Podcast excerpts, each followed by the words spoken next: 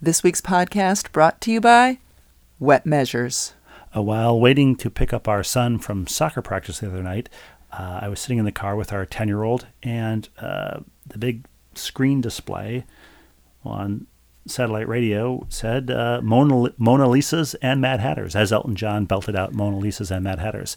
And our 10-year-old in the back seat looked at the screen and said, "Dad, can you guess what painting I'm thinking about right now?" And I said, "Well, I'm guessing you're thinking about the Mona Lisa." And she said, "Wrong, girl with a pearl earring." And I said, "Get out of the car now."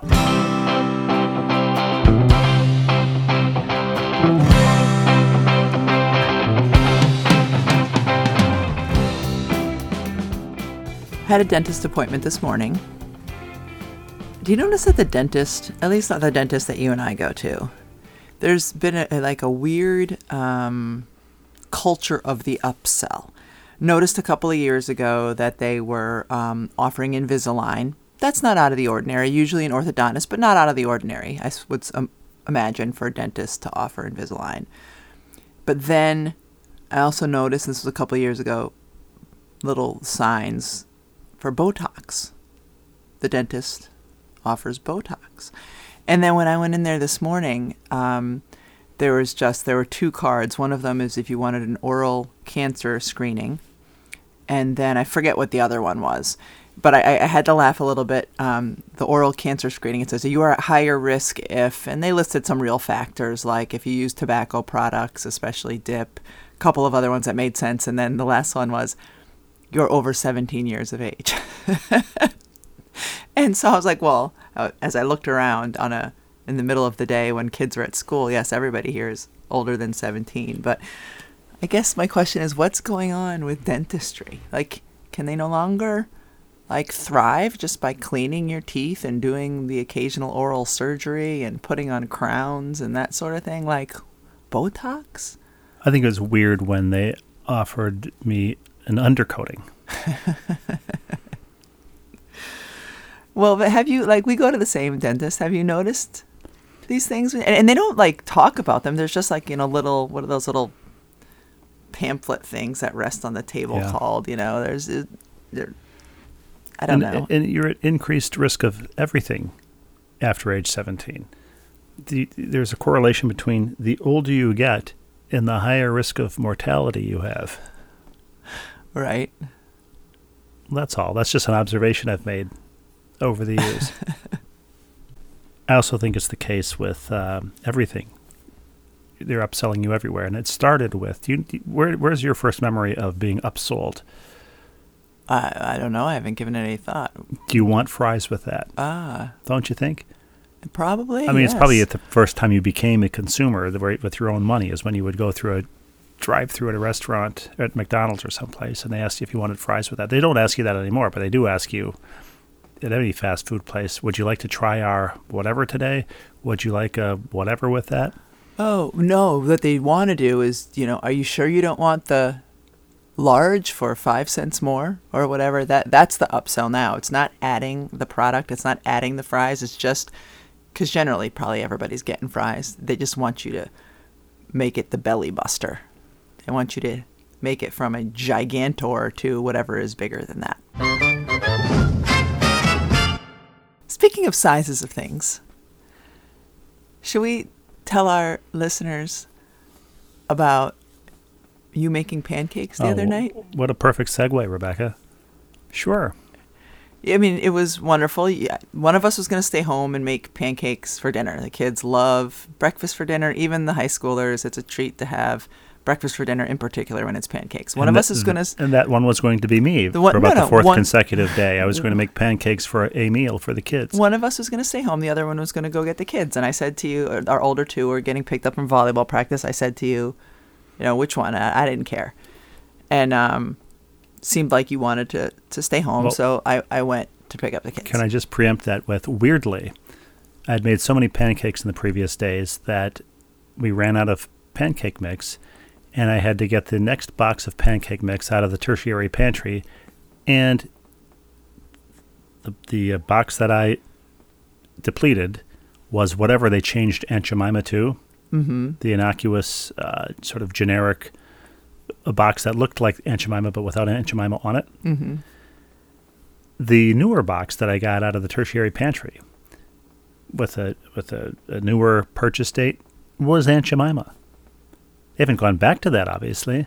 Did we just get a rogue Aunt Jemima box on the grocery shelf? Maybe we got a leftover Aunt Jemima. I don't know. What are they? I felt bad using it. Are they still calling it Aunt Jemima? And no, they just took the picture off? It's like, when you're on the New Jersey Turnpike and it says, exit 17, formerly exit 14. Yeah. It's like that. I think there's a little notation on it that says, formerly Aunt Jemima, or the same great taste as Aunt Jemima, or if you lived here, you would already be home by now, or something like that.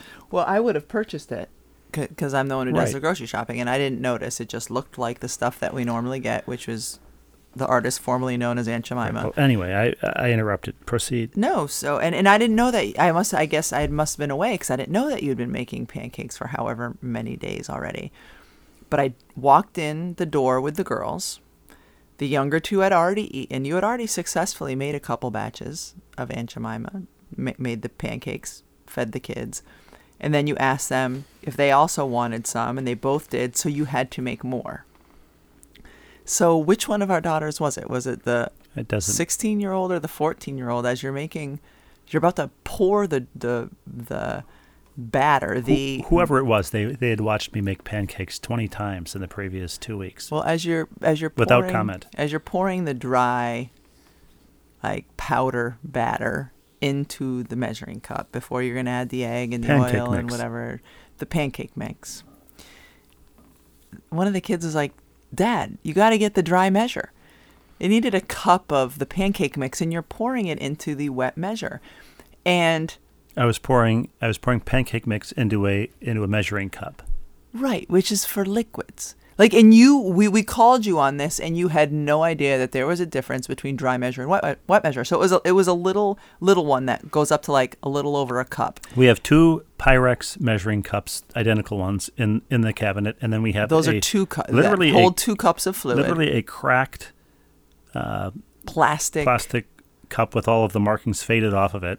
But which the kids love that one. It's easy, it's small, it's perfect if they're just pouring half a cup of water into their oatmeal. I'm saying, if you're pouring something into a cup, would you use the one that has a crack running down the side of it where the stuff spills out, or would you use the Pyrex glassware? Right. I chose the latter. Right. Which was never the point. They're both wet measures.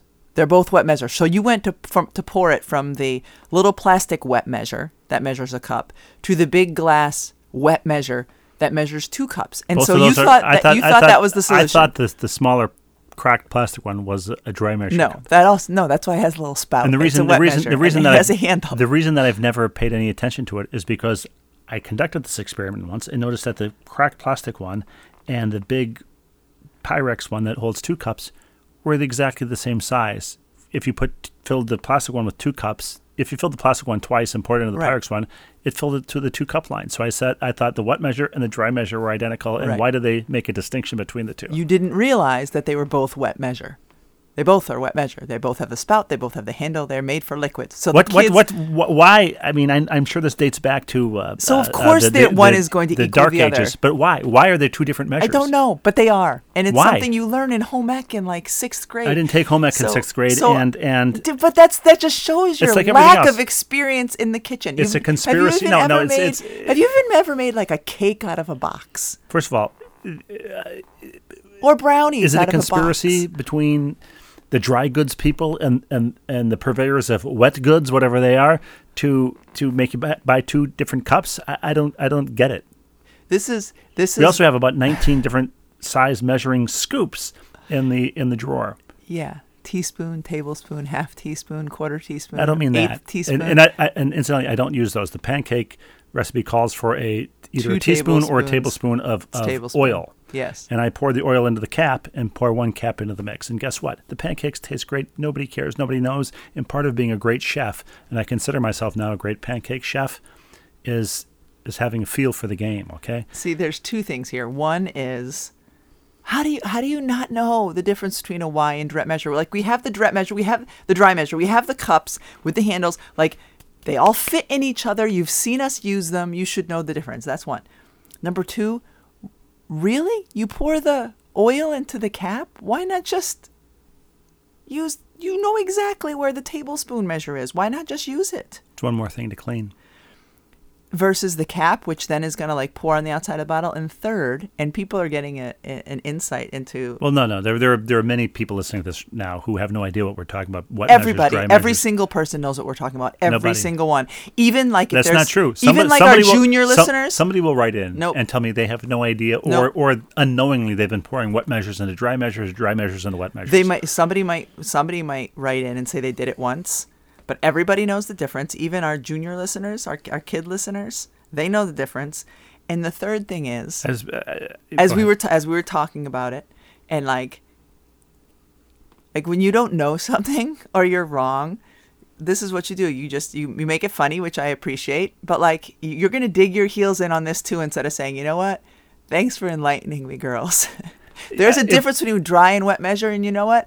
Next time, I'm going to take the tablespoon out and I'm going to pour the oil in there. Or I'm going to, now that I know that you just pour it into this cup scoop, I'm going to use this. What if, and we're not going to do it now because we're in the basement, but what if we were in the kitchen now doing this and I took out the so-called dry measure scoop of half cup and I poured 2 half cups of dry measure into the 1 cup cup for wet measures, and it's the exact same. What if all along you've been doing this unnecessarily, taking different cups out for wet and dry measures when they're exactly the same? Has anybody ever investigated whether there's a difference between wet measures and dry measures? I have not. I guess somebody has. I'm just saying, everyone else who's lived a life as long as you've lived your life knows the difference. Knows that that one of these is meant for dry things and one of these is meant for liquids. That's all. That's all I'm saying. You were not even aware of that. You said, yes, when I pour this one into this one, well, yes, they're both wet measures. Like that you did not know the difference between the wet measure and the dry measure is the part that boggles my mind. Perhaps there is no difference, and perhaps I will have a blockbuster Bob Woodward-like expose of this in my forthcoming book. Are you guys serious about this stuff? As a Rebecca Lobo set shot. Glass! Because we like our unrelated segues, lack of segues. Other day, I pick up the younger 2 from elementary school. When I get home, you're here. And you said, it took you guys so long. Like, where'd you go? Let me tell you where we went. We went to the Dunkin' Donuts. So tell me where you went, where you really, really went. We went to the Dunkin' Donuts drive-thru. Dunkin' Donuts right on the way. It's right on the way. Just to get a donut. What the heck did a donut and munchkins. Behind this 1 car, minivan, that took 15 minutes. No, that's an exaggeration. It probably took 10 minutes. And it wasn't just because they were waiting for the people at Dunkin' to give them the food. The woman rolls up, took a few minutes, she gets all of her food. Then she was being upsold on sprinkles. No. So they give her all of her stuff.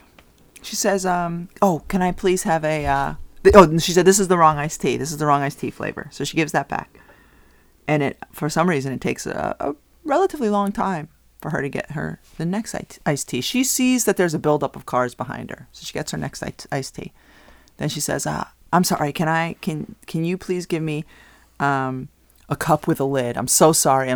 Can you just give me like an extra cup with an extra lid? So they're able to do that. And then she's, again, apologetic. So she knows, like, she's taking a long time. She said, I forgot to add. Can we add something to the order? She added a donut or some food stuff. So I see her. She's, like, now reaching in, giving them cash. And she's already done her payment for her previous order. After adding a food stuff. She added a food stuff. Eventually gets that back. And, again, apologetic. I'm so sorry. The kids and I were just sitting there and looking at each other and just like laughing, like what is happening? Why is this taking so long? And finally, when we went up, one of the workers just looked over and he's like, "I'm sorry, man, that was ridiculous." But anyway, like if I've placed my order at a drive-thru and I get to the front of the drive-thru, the place where you pick up the order and pay. Drive-through with high curbs that you can't escape the drive-through once you're in it. Yeah, no, but I'm saying like if I'm the woman in the minivan, which I am the woman in the minivan. If I drive up and I realize, oh man, I forgot to order something, I just got to eat it at that point. Like, eat it mean, too bad, I'm not going to order it. And I'm not going to say, especially after I've been asking for all of these different things, like, oh, and I forgot this. Can we add one more thing to the order? Don't you have some awareness of the fact that there's, like, if you look in your rearview mirror and no one's there, you're like, okay, can I add one thing? But when you look and there's a line of cars and you've already taken 12 minutes, is there any awareness that, all right, your time is done. You have to leave. It's too bad that you didn't get that item. You got to go. There's other people here waiting. Simple solution. Let's hear it. Don't shot clock. You know what? The shot clock's a solution to a lot of things. I like that idea. Or even like at board meetings. Buzzer goes off, red light, shot clock violation. Yeah. Get out. Like go to the back of the line. Public participation at board meetings. If there's a lot of people who want to participate, you got to limit the time. The little red light goes off. I like that. And shot clock, possession arrow. So what would be a fair time at a food drive-through? Well, there needs to be a shot clock that works both ways, both right. For the drive-through, the home and the away teams. Well, for the drive-through worker, that's the home team, and the person driving through. I personally, whenever possible, don't drive through. I go in. I find they ignore me while they're tending to the drive-through vehicles, but right. I find it less aggravating because you have the freedom to leave a drive-through with the high curbs. You're a sitting duck. How great would that be though if once you got up to the front window, if the people inside, if there was a shot clock, or you get your food for free, like, you know, if they're not ready within 40 seconds, the time you pull up, boom, food's free. And then what would it be reasonable for the customer? Even less than that. All you're doing is like fumbling around, finding your card or your money, handing it to them, and waiting for the food. Well, there's a particularly loathsome drive-through customer who stops and reads the menu. Yes, that person exists. And every once in a while, I'm that person because the kids will say, "Do they have Dr. Pepper?" And I'll say, "Well, I don't know. Let's try to find in this 50-foot square light-up menu where the beverage section is, and then let's scan it to see if they have Dr. Pepper." What I like is, and it's just the way the different generations. Because I would rather do that than say, "I'll have a Dr. Pepper," and then here, "We don't have Dr. Pepper." Right. That kind of rejection. I don't mind, you know, your manuscript has been rejected. We hated it, but I can't take, "We don't have Dr. Pepper." Right. Our oldest, if we're in a drive-through line, and like generally, like she doesn't like drive-through food anyway, but say we're at a different drive-through, say we're at a Burger King or a Wendy's or something like that, not a Dunkin' or a Starbucks because they know the menu's cold there. But if we're like the third car, she won't even wait to get up and see the illuminated giant billboard menu. She'll just look it up on her phone, which is kind of nice. She'll look it up and say, like, "Oh, this is, I know what I want." That's what these kids do. Remember, medieval monks used to have illuminated manuscripts. Remember that phrase, illuminated manuscripts? They're just these beautifully illustrated, painstakingly over years, transcribed Bibles and things like that. Mm-hmm. Our modern-day equivalent is the illuminated menu. See, and that's what's so interesting about you, because, no, I didn't know about monks and illuminated manuscripts, but I did know about dry measures. I did. Well. That's why this works. Come see, come saw, right? Yes. By the way, I apologize if you're hearing what sounds like an old timbered ship from the 1600s on a creaking on the sea. This chair that I'm sitting in, our son's, I hate to use this phrase, but that's what it is, gaming chair, is squeaking like an old creaky ship. And it's not me, it's the chair. Yeah, I can vouch for you on that one. We mentioned this on the last podcast. We gave a plug for the Granby Road Race, which took place this past weekend. And it was the 50th anniversary. My dad was one of the people who started the race 50 years ago. They named the starting line after him. And so we went. And you and I did not run, but our son ran, and our brother-in-law ran, and our nephew ran. And we were like parked kind of at the last incline before the race ends, before the people turn into the school parking lot where they have the finish line. But it's this, I don't know how long, quarter mile maybe, incline, would you say, or a little less than that?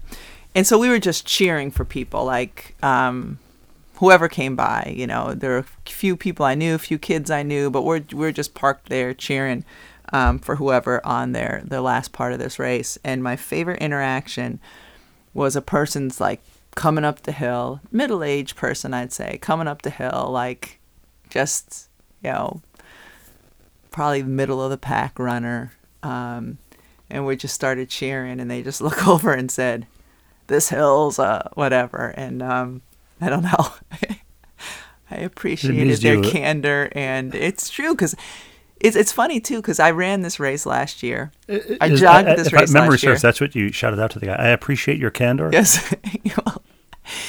Like when you're driving around your own town, and maybe we talked about this last year, I don't know. But when you're driving in your town, you don't notice the gradual long inclines. You don't notice even like some of the little hills. You just don't really notice them. There's no reason to when you're driving.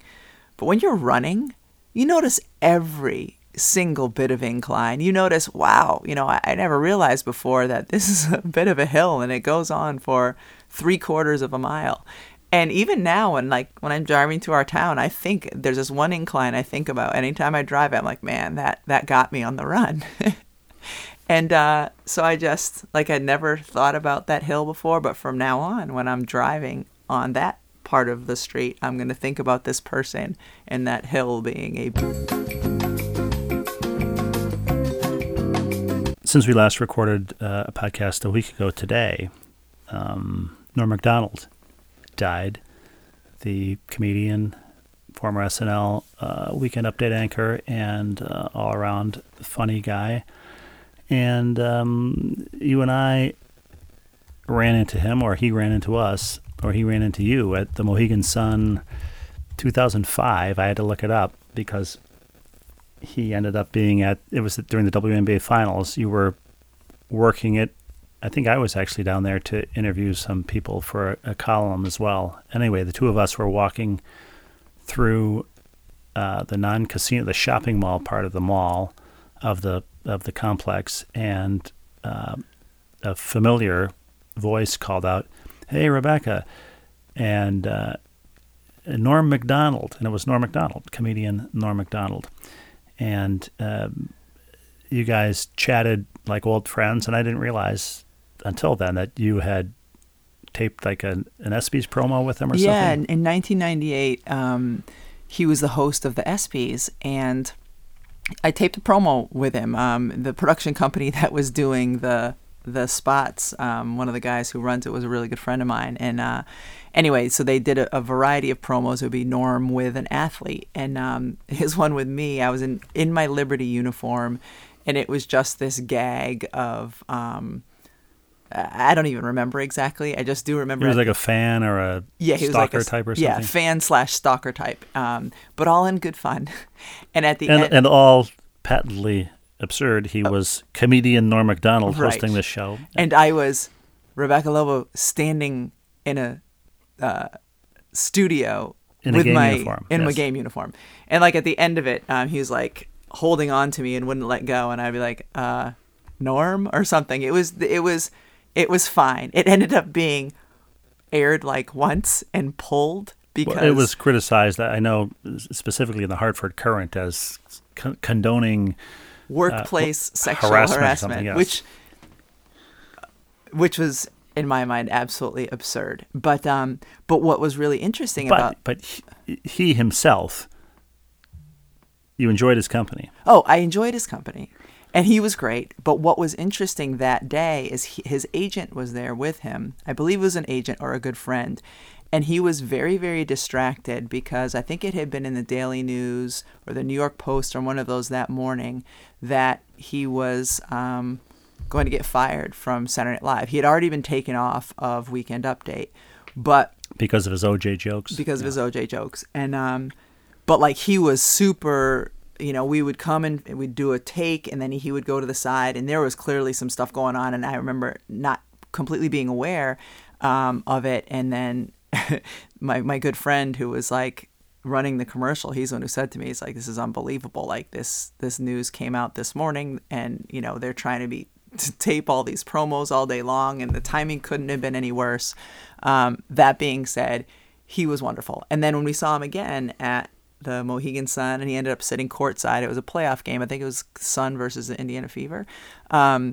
He was terrific, and he was lovely to you and me, and really friendly and nice. And anyway, just it certainly made me sad to hear the news last week.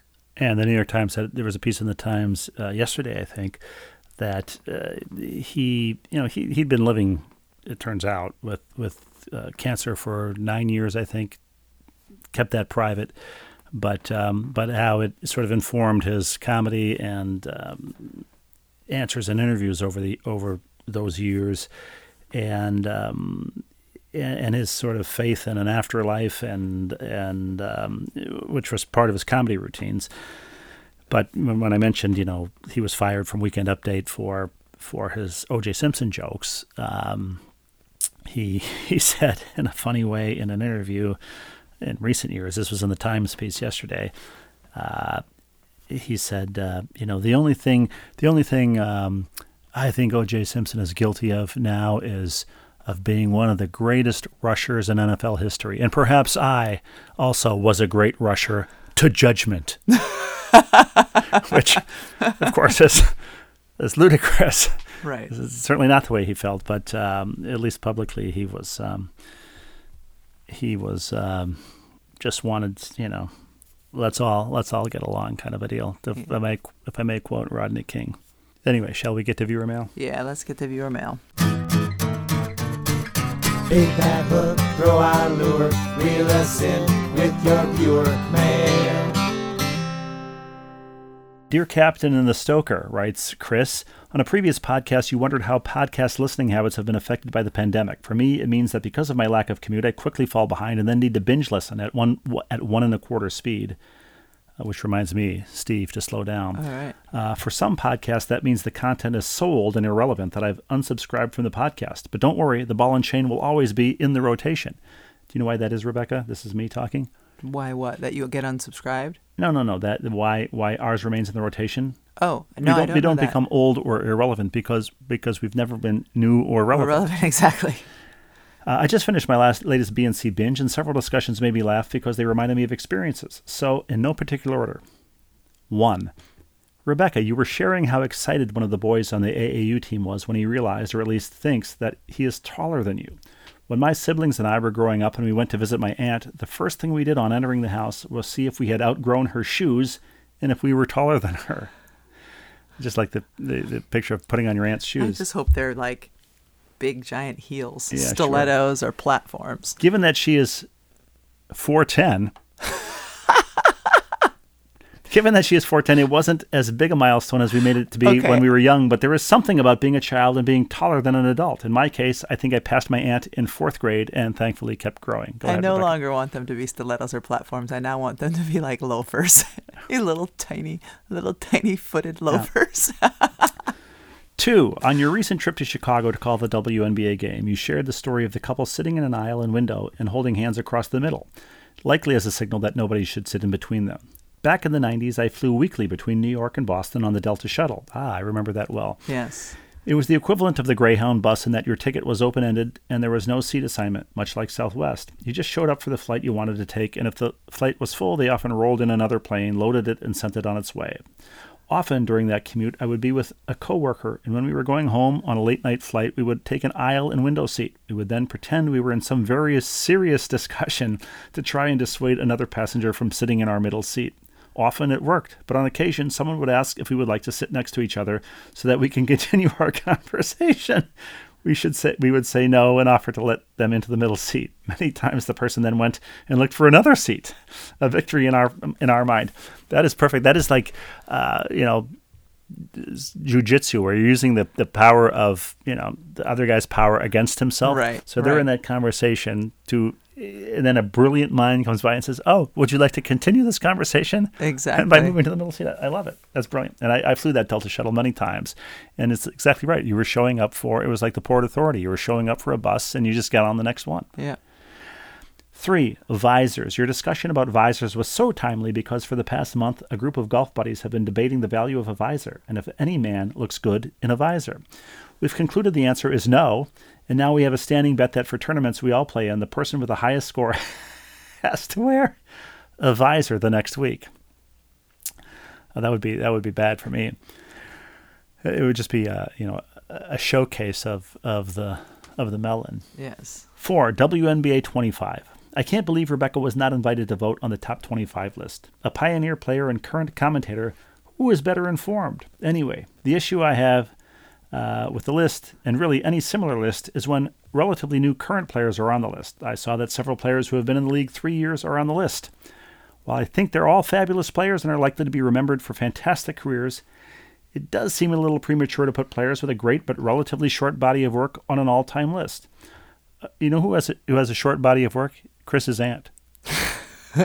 That is true. Of course, this can be debated, and I guess that's really the intention of any all-time great list. Well, I've reached the end of my binge thoughts from the Binge Podcast. Thanks for keeping the podcast going and never being old and irrelevant. Chris, thank you. Chris, Rebecca, you have the floor. I'm going to throw something out there for Chris, because just today, as we record this on Tuesday, September 21st. Yes. I just say, I'm not specifically referring to the list, but recency bias is a big thing in all of these lists and all of these GOAT arguments. Yes.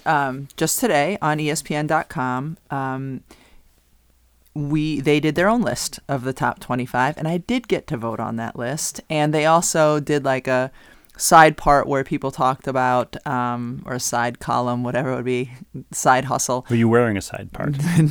I would have been if my hair was down. Where people talked about some snubs. Like I said, I thought Teresa Weatherspoon was a snub, or that I thought it was... A snub implies deliberate shunning of the person when it really was just... So what would be just... No, I thought that's she what should be on the list. Everybody calls it a snub. Yeah, exactly. I thought she should be on the list. It was a significant omission. And then, I think we had on our list, on the ESPN list, Lisa Leslie and Cheryl Swoops at like number 6 and 7 or 5 and 6 or something like that, which is absurd. They're in like top 5. It's strictly a function of not having played more recently than current players. And one of the things that I liked that they did on this list was... which player who's not on this list will be on the 30. And like I said, Asia Wilson. She's not on this list because she's only been in the league 3 years, but she'll be on it, as long as she stays healthy and whatever. So I thought it was a good, nice kind of a broader conversation. They had different points of view. Most importantly, they had mine. I was very happy to contribute to this one. And that is on? ESPN.com, okay. Yes. I didn't tell you this. The other day... at a volleyball match, and I'm sitting with a friend of mine who's not typically at the volleyball matches. She's there to see her niece, and she had friends, two parents, came over to speak with her, but they were parents of the other team. You're following me? So yes. I don't know these people because they're parents of the other team. And she said, and the one guy said, oh, he also works at ESPN. I said, what do you do? And he talked about ESPN, the content on the front page of ESPN.com. And I said, well, you never have women's basketball content, but I go to your front page so I can get to the page that I want to actually see. And he rolled with a little bit. I said, but our top 25 piece is going to be coming out soon. So maybe that'll find its way to the front page. Should I have said hello first? Nice to meet you. No, I think you handled it perfectly appropriately. Hey, Stephen Rebecca, writes John in Atlanta. I loved your banter about a visor over a hat. Now, he's talking about people choosing a visor instead of a hat. Although a visor over a hat would be great. That'd be interesting, too. A visor on a hat on a miter. Papal miter. Oh, yes. Or maybe on one of our daughters' soccer coaches wears a big, giant cowboy hat. It's not even a 10-gallon hat. How many gallons do you think fit in there? And that would be a wet measure. That would be a wet measure. But anyway, would it be a wet measure? The 10-gallon hat. Of course, a gallon. Yes, would be a wet measure. Yeah. But speaking of that, a visor on top of that would be spectacular. What else would be a 10-gallon hat? Although this would be a dry measure, considering its currency. On the first Monday Night Football alternate broadcast, where the Manning brothers are bantering during the game. Yes. On one of ESPN's ancillary channels, if I may. Use the phrase ancillary channels. Be careful, because I think it might now be on ESPN2, which is what a lot of women's basketball games are on. So it's a very important ancillary channel. I didn't know what ancillary means, honestly. Didn't ancillary channels coach you with the Houston Comets? Is that his name? He won 4 championships before I got there. Oh, it was Van Chancellor. I'm sorry. Yes, Van Chancellor. Van Chancellor's Ancillary Channels. That would be a good cable program. It would. Where was I? You were, I don't know, something to do with Peyton hats. Manning and Eli Manning bantering during a Monday Night Football game. And they had, as their guest on like a Zoom call, was Ray Lewis. They don't talk about the game. They just talk stuff. And Eli Manning asked Ray Lewis, because Peyton has a large noggin, would you rather have $10,000 or Peyton's helmet full of quarters? That would be dry measure, right? Yeah, that would be dry measure. Okay. What the hell were we talking about? I'm reading your mail. Advisor, sorry. We'll go back to your mail. Hey, Stephen Rebecca, writes John in Atlanta. I loved your banter about a visor over a hat. I prefer to wear hats, but my father always liked visors. He said it was cooler on his head and still blocked the sun. Maybe he was right, but I never liked them. I have attached a picture of Ravens quarterback Lamar Jackson in his visor. Not sure it's doing much. Thanks for the show and keep up the good work, John in Atlanta. And indeed, Rebecca, here is a photo of Lamar Jackson, the Ravens quarterback, wearing a visor backwards and upside down. So the Velcro strap is across his forehead. The bill of the visor is in the back of his head, facing up, sort of like the cow catcher on a locomotive. Yeah, I know what you mean. What is it? I don't remember. If it were Terrain Nichols, he could catch them in the bill of the visor. What does Lamar Jackson's hair look like? I forget. Well, yeah, visor. He has to wear a visor. I mean, not like that. That's not really protecting anything. But I mean, he's got a beautiful loose fro that you can't wear a hat with that. It'll mess it Rebecca, up. I know he's wearing a helmet. I was just going to say he's wearing a helmet. But a hat's not going to fit on that very well. A visor, I think, although backwards and upside down is different, but. Well, I far be it from me to advise anybody on hair care. And hat wear. True. By the way, that you remember, was that of my 5 hip hop albums in the 90s, was Hair Care and Hat Wear your favorite of mine? It was. It was right up there with Ancillary Channels. Van Chancellor's Ancillary Channels. Right. Sorry. Hello. This is so ridiculous. Why are we doing this? I don't know. Who's next? I mean the podcast in general. Yeah. I don't know. For years now. Who's next? Next is Nikki with 2 Ks and an I. Okay? Okay. Hello, Stephen Rebecca. I hope you and your family are staying safe and healthy. Thank you, Nikki. We are. First-time writer Remember, not too fast. Not too fast. Right. First-time writer, long-time listener, but I'm so happy I stumbled upon your podcast, do I dare say, during these, quote, unprecedented times, ? Indeed. I, like a few other listeners, started your podcast way late in the game, sorry, and felt it would be very awkward to write about topics that happened many moons ago. But again, we're neither new nor relevant, Nikki, so which you can choose jump in any time you'd like. Exactly. Yes. Rebecca, as a 5-year-old girl, I grew up in awe watching you ladies take home the national championship and became engrossed with watching the game. I was always, and still to this day, sad when the college/WNBA season comes to a conclusion for the season. Any early thoughts on the upcoming college season? You know, my brain is not there yet because we're about to start the WNBA playoffs. I'm going to be flying back to Chicago. Tomorrow.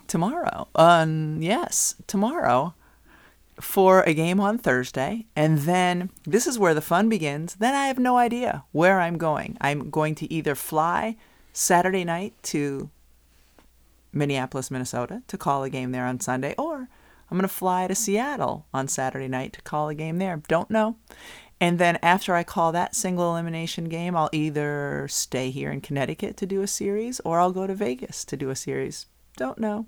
It's kind of like the dating game where you've won 2 nights at Puerto Vallarta at the such and such hotel, then you go straight to the airport and you're gone. Right. And the thing with Sunday is one of the games is on ABC, one of the games is on ESPN. I do know I'm doing the game on ABC, but I don't know who's playing there. That's a whole different department. That's not even like the WNBA people. That's the programming department. They're going to look at ratings and this and that and matchups and whatever, and they're going to say, this is the game we think is going to be good. And even if we say, you know what, we disagree, they're going to say, this is the game that we think belongs on ABC. And so that's where I'm going to go. But I haven't dived in in depth yet to this upcoming women's college season, except that I can't wait to watch UConn play. I can't wait to watch South Carolina play. I can't wait to watch Ryan Howard play, the senior for Kentucky, who could possibly be the number 1 pick. I'm interested to see Baylor. They have Nalissa Smith, who could be a top pick,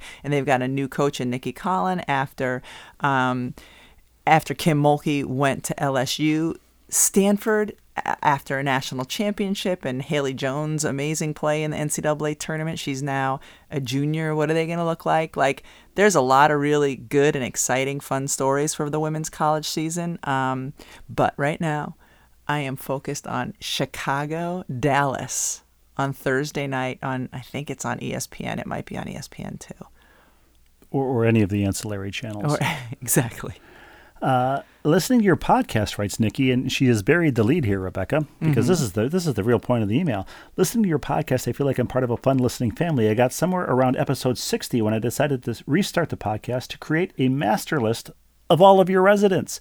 It wasn't until I got to episode 172 when Susie graciously offered to create a directory for you, and I'd be happy to compare notes. I want to apologize in advance if I misspelled or have forgotten anyone, but attached, Rebecca. Come on. Attached is a document, residential listings. I would like to submit my application for resident directory keeper. Thanks again for the laughs during my long days at work. Best regards, Nikki. She asked for some swag. I will definitely send some out. What if she got to episode 150 and we read somebody else's list? This is unbelievable. I don't know what you call these, some kind of a document that I don't use for my work, but is it an Excel document? It could be an Excel document. Chance? It could be a PowerPoint. Perhaps it's it's a Zoom call. Is that a Zoom call? That's not a PowerPoint. That's not a Zoom call. Is this something that I could call up on my BlackBerry? That looks very much like an Excel document. You got to send that to me so I can post that. Okay, I will send that to you on our social media. It is. Is it enumerated? How many are there? Or do you have to count them? It is enumerated. Well, it's an Excel. Of course, it is. How many are there? Well, if I knew how to, I get an Excel document once a year for the NCAA tournament pool that I get in, and but I'm just going to select one at random. Okay. Can I just add? Ferg, F-E-R-G, is our resident Delaware dude. Hold on. Yes. You legit rarely get Excel documents. Melanie is our car pantry consultant. Rebecca, do you know what I do for a living?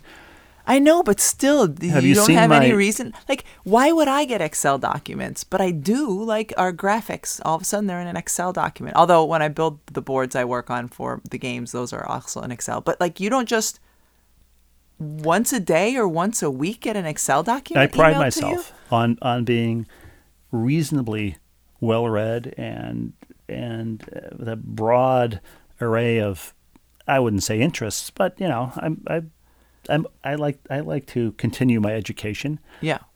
My two blind spots, wet and dry measures, and Excel documents. Can I say? And really, what have I missed? Can I say, let's change that to be accurate, two of your blind spots, not your two blind spots.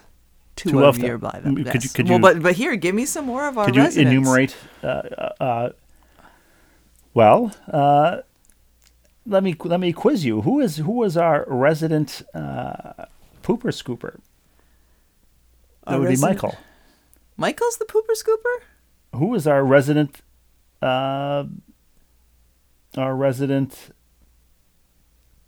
wrangler / Gilligan's expert? Kurt with a K. Okay. So yes, here's the list.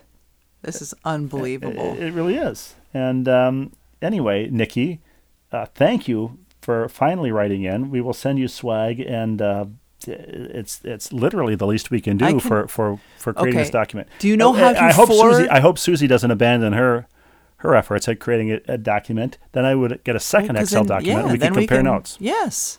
Between the two of them, it would have to be as close to a comprehensive list. Now, do you know how to forward that email to me? I will give you my computer, and you can forward it to yourself. You know how to forward an email. I know. Just include the attachment, and then I'm excited to look at this. Anyway.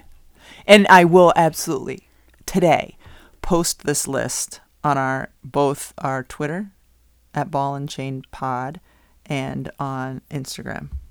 But do we want a public directory of our? Of course we do. I think all of our listeners, all of our viewers would love to see this. Okay. It's just their first name, right? Well, it's not their address. It's not anything other than that. Their address. Right. It's just their name. I think it's fine for that. I don't think we have to have waivers signed for this to be made public. Hello from Mississippi, writes Ann with no E. Is that the default Ann? No E? I think so. I think probably. I don't know. It's probably close to 50-50, wouldn't you think? And what's with the E and without the E. What do you think is the default Stephen? It's a good question. I was supposed to be PH, and my dad just yelled at the nurse, make it a V, it's easier to spell.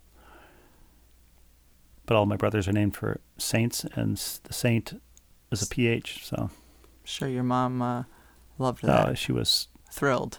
She probably wasn't in the room when it happened. The room where it happened. Right. All right. What's next? It's Ann without an E. Oh, that's right. Ann Y.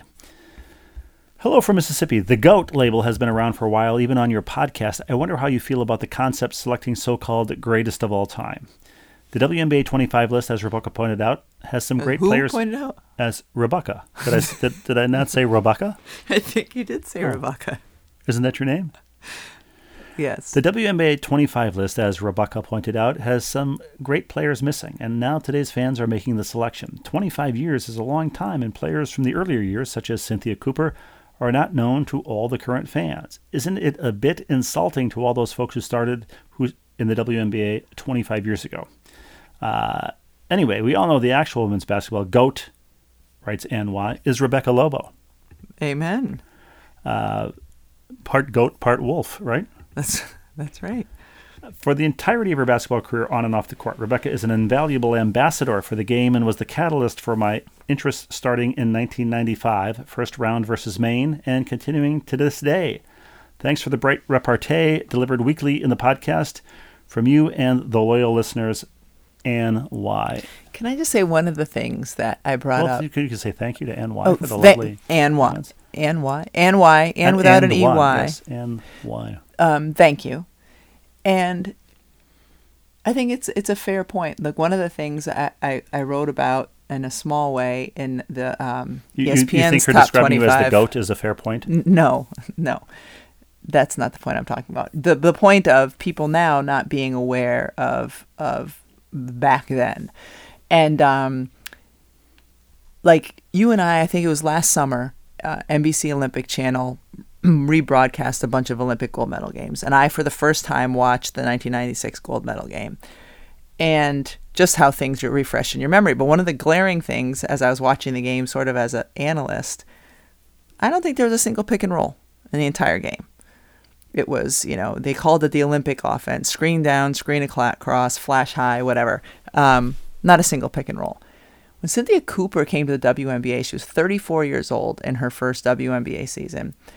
And she had all of the tricks of the trade in this refined game because she'd been playing overseas for so many years. And one of the reasons Houston and she and Tina were so unguardable was because they had their C play. They'd come down, the point guard would make a C with her hands, and it was a simple wing pick and roll. They would pass to Coop, Tina would set an on-ball screen, she would pop because she could make threes or she would roll. Cooper was phenomenal at it. And unlike now, where we've got 25 years of learning how to defend it, and there's different schemes that each team will use. We're going to do this, we're going to do this, we're going to do this, all to defend the pick and roll. You didn't have that then because we hadn't been playing against pick and roll. And at that time, most of the coaches in the WNBA had come from college. It's not like they were coming from the NBA where they would have had more exposure. So anyway, that's a piece of the story of what the impact Coop had on the WNBA wasn't just like she led the league in scoring and she was the MVP and she led them to a championship. She brought a different way of playing to the WNBA that we really hadn't been seeing in women's college basketball or women's basketball to that point. So it's also what makes the tedious GOAT discussions so absurd because everybody is standing on the shoulders of previous GOATs. And what amounts to a goat tower. And why, like you can have the conversation about the best in the WNBA in the last 25 years. But if you're going to talk about a more global, the best women's players ever, you better have input from Cheryl Miller and Nancy Lieberman-Klein and Carol Blazejowski and Ann Myers-Drysdale. Like, because they lived it, they were part of it. And what I would love to see is Sue Bird and Diana Taurasi revisit their Instagram Live from a year ago. You know, open the bottle of wine and then just hear their take on all of the 25 players who are on the list and those who aren't. Because in that discussion that they had last year, one of the things they talked about, one of the players they talked about with reverence was Katie Smith. And I don't know if people of this generation who didn't see Katie play understand what an absolute beast she was on the court either. So anyway, that's the kind of conversation I would love to like listen in on, or, you know, have Cheryl and Lisa or whoever be a part of it too, but in particular Sue and Diana, because they played against, at some point, I believe at least Sue did, every single player who's on that list. Well, let me propose this to you. You get some little mechanical device off of Amazon and plug it into our recorder, and then you could ask these people on the telephone. Now, the reason we don't have that device, because we didn't think to get it for 2.5 or 3 years. But when we finally did decide to get it, you ordered it and have been spending the last several days wondering, why hasn't this thing arrived yet? It's a little small thing you attach to the recorder. Right.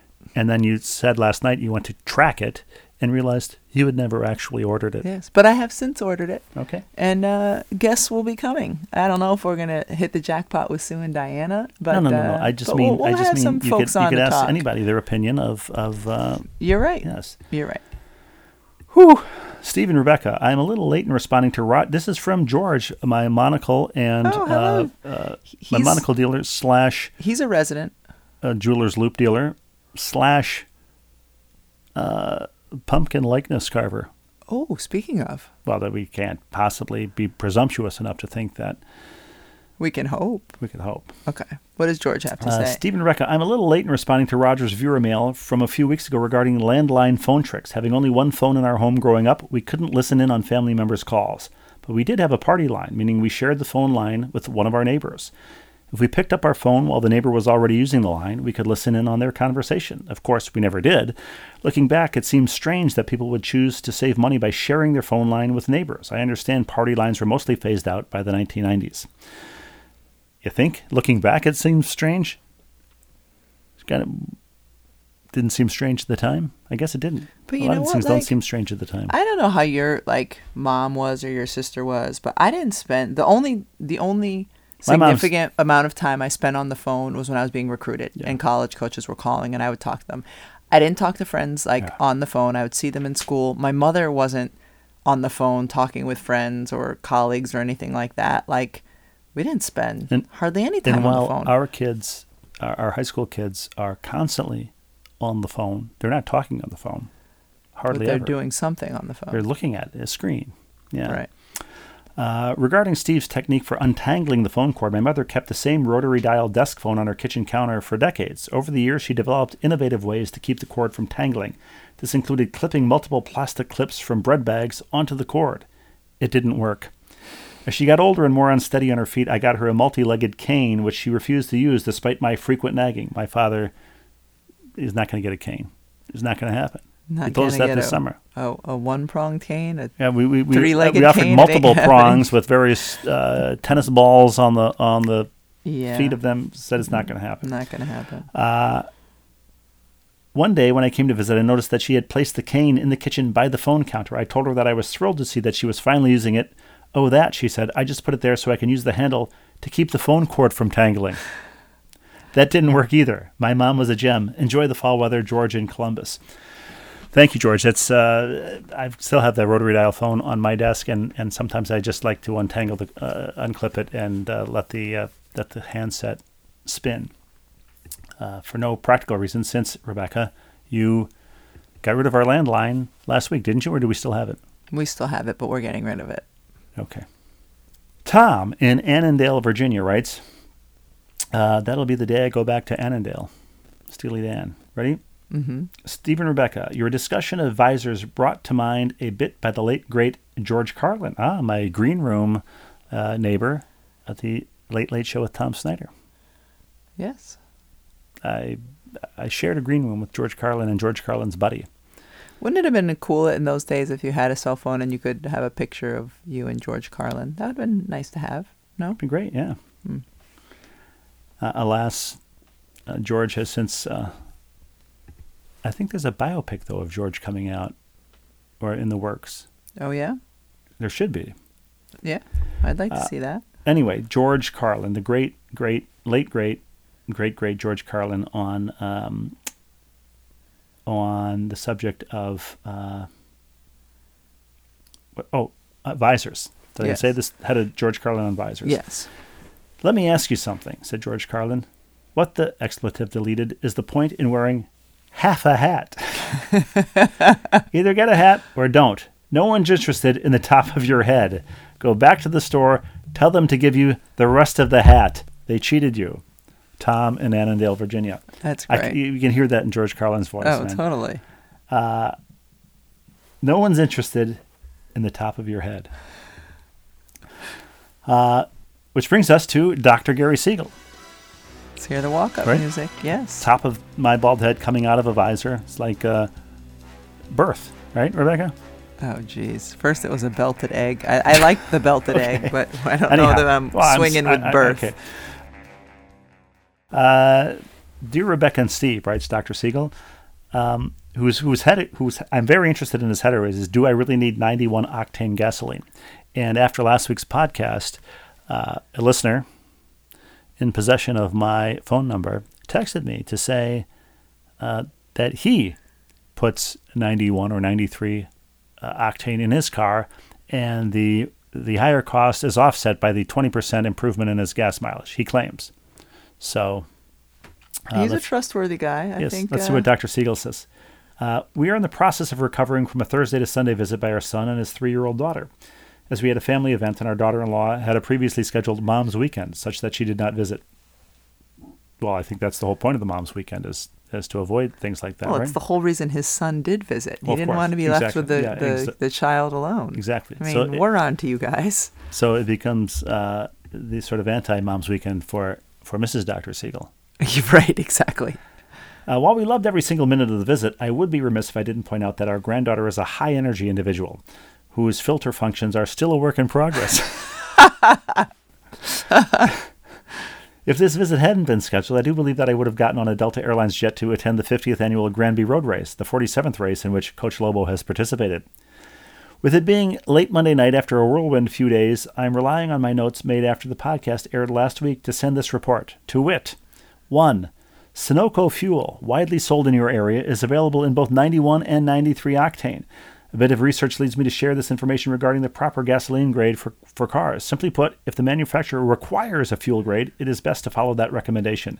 If a manufacturer recommends a fuel grade, then running a lesser grade is acceptable, but can lead to engine knock and a bit less power. More details and a tidbit regarding Sunoco are in the postscript. By the way, there is a Sunoco I can think of, but it's not really convenient for everyday gassing up. That's the Sunoco at exit 37 across 91 from the McDonald's drive-through. I think, I might be wrong, but I think he's saying that like maybe some of the other gas stations also have Sunoco gas. I see. Okay. Maybe he's saying that. 2. Steve, how do you know if Rebecca is hot or cold? Viewers want to know. Well, Dr. Siegel, like the McDLT, the hot side stays hot and the cold side stays cold. You do know what he's referring to, though, right? When you would tell me to stop acting cold, it's just going to make me colder. Sure. Well, generally, if her teeth are chattering, that's an indication that she's acting cold or cold. This morning, that reminds me. This morning, I went and as far as when she's hot, she's never hot. This morning, I was getting gas. I hadn't anticipated getting gas, but I got out of the car to get gas. I was in a t-shirt and it was chilly out. It was what, in the high 50s? Probably. And so, but the gas pump, when I went to pump the gas, I realized that there was a sign that said only have diesel, out of everything but diesel. Diesel only. I look around and every other gas pump is diesel only. And so I did like, I crossed my arms and did like one of these to my arms. I'm moving my hands up and down. A shivering motion. Yeah, shivering motion. Just to like warm myself up for a second before I get back in the car. And I was slightly annoyed that they didn't have my gas. At that time, a guy walks out of the gas station. I will mention he was in a button down, long sleeve shirt and his khaki pants, no headband. And he said, "What are you, cold? You look cold." It offended him. And I just smiled and got back in the car. I said, "What's it to you? What, you diesel car driving dude? You're happy because you were just able to get your gas. You're in a long sleeve shirt. You were just inside to build the building for all that matter." This guy is the personification of the patriarchy, I think, Rebecca. I don't know this guy. What does it have to do with him, and why does it bother him if you are cold? I don't know that he was bothered. He was trying to be friendly. Don't you think he was skeptical of that you were cold? Way. Was he skeptical? It was just banter, but still, like, yeah, dude, I'm cold. Look at me. I'm in a short sleeve t-shirt. It's a cold day, and I'm angry. Usually angry makes me warmer, but I'm a little angry. Not angry. Irked. I'm a little irked that I pulled up here and they don't have any gas other than diesel. Still, I thought it was a little harsh when you replied, "You look bald. Are you bald?" I didn't. 3, after having our son and granddaughter here, where meals were important and planned, I continue to scratch my head regarding the bangers and mash situation that occurred. Okay. Why, Dr. Siegel? Why are you scratching your head? Well, he can't. He's not here to answer that. But I think he's going to keep going. 4, Rebecca, I was tickled. Wait, Dr. Siegel? What was the bangers and mash situation? You ate our son's dinner. You had a second dinner of bangers and mash, and so therefore our son did not get a first dinner of bangers and mash. Right. Well, look, I've said all I have to say on that subject, and all future questions can be referred to my attorney.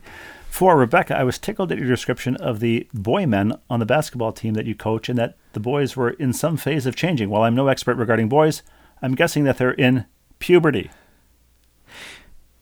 Sure. : close parentheses, forming a smiley face.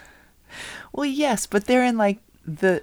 I think he thinks that you were confused by what was happening. No, I'm not confused, and I've been to enough pediatrician visits with our kids where I know that there's however many stages of puberty. I think 5 stages of puberty. It's just the difference between like stage 1 and stage 3 or 4 are significant. So some of my boys on my basketball team, although they're all in 8th grade, some of them are in earlier stages and some are in later stages. That's the part that, and then their resulting behavior. And teams they play, some of them are in like stage 7 or 8 of puberty. Oh yeah, some of the teams we play, their puberty was in way in their rearview mirror. We literally this summer played a team where 2 boys had full beards. It was a 7th grade tournament. Salt and pepper. And 2 boys had full beards. Explain that one to me. Thank you, Dr. Siegel. His answer will be puberty. 5, online chat or telephone support. Like Steve, if I can avoid talking to someone and handle the issue with an online chat, then I'm there. Well, Dr. Siegel, I don't even like the online chat. I like to avoid any communication. Rebecca prefers the online chat to the... No, I prefer online chat to having to call in. You prefer Rebecca having to call me in. Having an online chat to you doing anything. Absolutely. We know that. 6, as I finish my note while at my desk, I see a Post-it note reminding me to change my furnace filters. I'll do it tomorrow. Ooh. We should change our furnace filters in the next couple of weeks. Well, the reason we don't is because whoever's putting Post-it notes on his desk aren't putting them on mine. Remember last time when we had our filters changed? I did it. And I enjoyed it. I just have to, and I'm not at the place yet where I can do it completely without watching the Golic video, so I still... Watch the Golic video. I love the Golic video. It's like the Zapruder film or something. It's an historical document now that we all know what we're referring to. Yeah. That's all I've got. I think that's all I got. I think it's too much. And all there's left is for Tom, Dick, and Harry to play us out.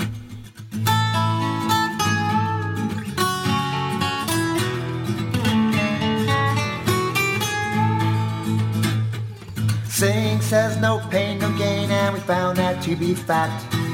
Road might twist and turn a bit, but we all arrive intact. Mr. Mom and Mrs. Dad having each other's back. Day by day just to keep it sane. Who's the ball and who's the chain? It's hard to tell right here on Happiness Lane. Six of us and a family pet live in a cuckoo nest. Daily grind towards sanity to a daily test. And driviness ambiguous while we give for a little rest. Day by day, just keep it sane. Who's the ball and who's the chain? It's hard to tell right here on Happiness Lane. It's hard to tell right here on Happiness Lane. It's hard to tell right here on Happiness Lane.